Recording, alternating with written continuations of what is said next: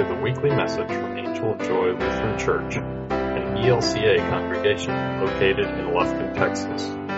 Pastor Paul Guy and the family of Angel of Joy invite you to join us for worship at 10:15 a.m. on Sunday mornings. If you should find yourself in our neighborhood, please enjoy this message and visit our website at angelofjoy.org.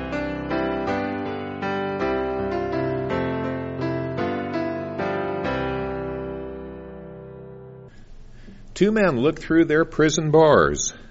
One saw mud, the other stars. It's a familiar quotation.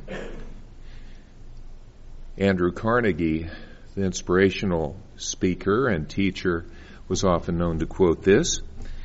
And it is indeed a commentary about attitude, pretty much along the same lines as the glass is half full or perhaps seen it as half empty, both with the implication that we should be the stargazer and the drinker of the half full glass.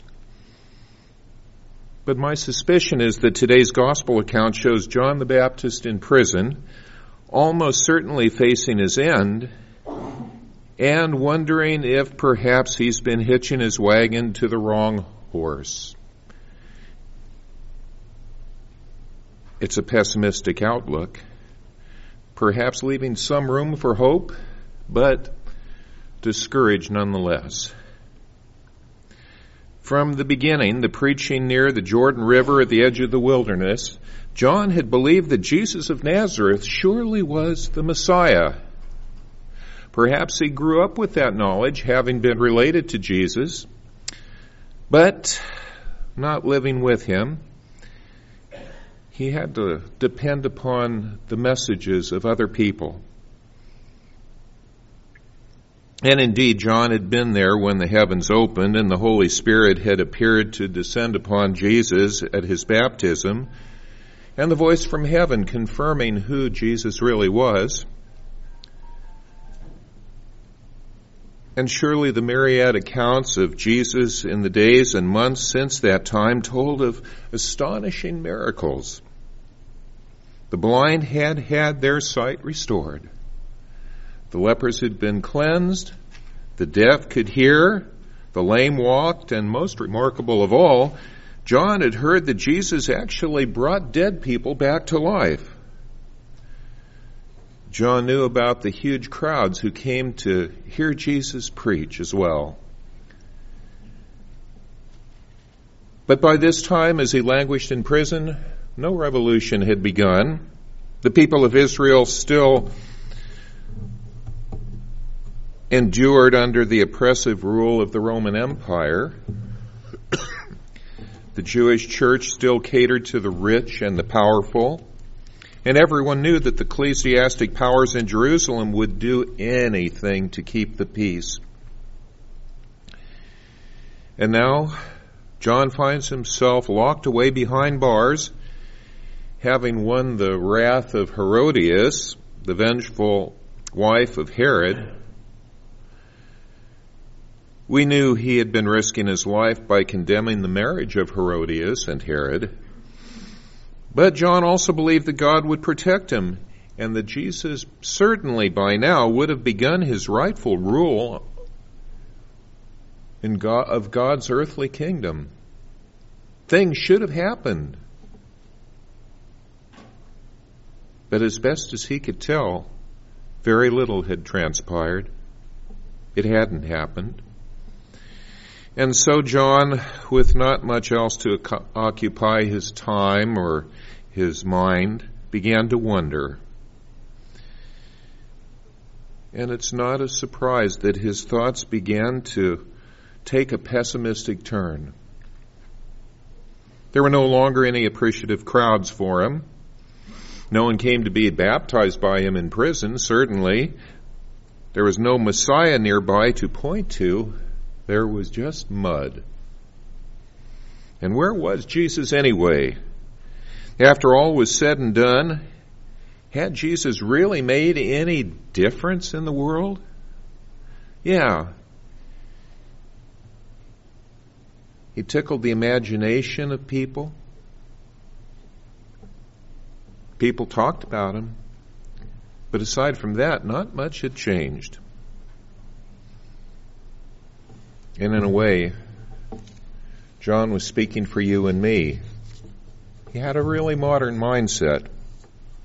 Where's the Messiah and the peace he came to bring? We talk about the Prince of Peace and how Jesus came into this world to bring peace to mankind or humankind.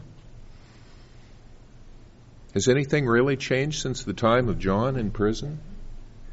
Look around. We still have long drawn out wars around the world, and certainly too many have already died in Afghanistan, that distant oilless land. Terrorism stalks the world. Institutional corruption. It's everywhere from Congress to churches. Students and teachers are attacked in schools. Most marriages today don't make their silver anniversaries. And we have a bumper crop of fatherless children, many of whom have morphed into gang members. People riding public transportation are so focused on their cell phones and iPads that they don't even notice a violent crime happening just inches away from where they're sitting. And again, the question arises what difference does Jesus make anymore? And it's little wonder that the world is turning its back on Jesus, on God, on faith. There's so much more that can be done at Disneyland or on the cruise ships. We watch shows like Wheel of Fortune and never is mention of religion or church or Jesus?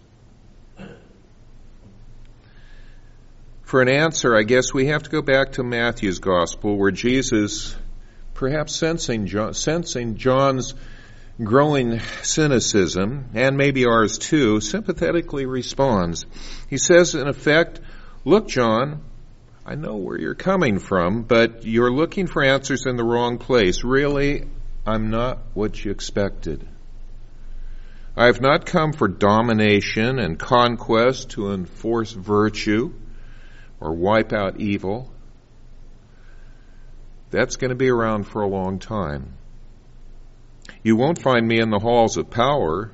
Remember, I came from humble stock. I was born in a stable.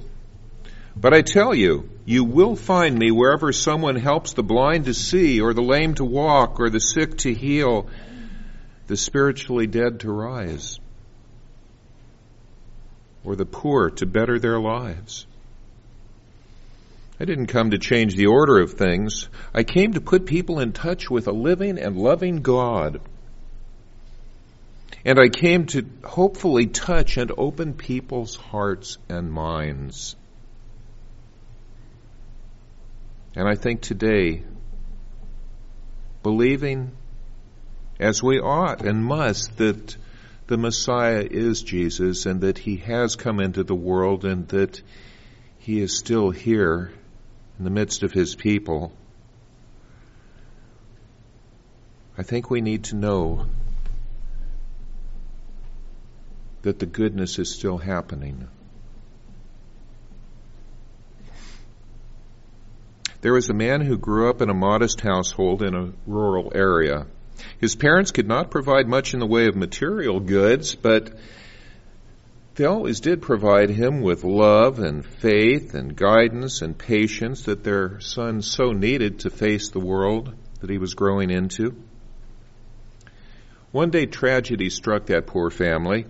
Their house caught fire and burned to the ground. The father and son necessarily went to town to pick up some needed supplies while the mother sifted through the ashes of their home to find something that she could salvage, a treasure,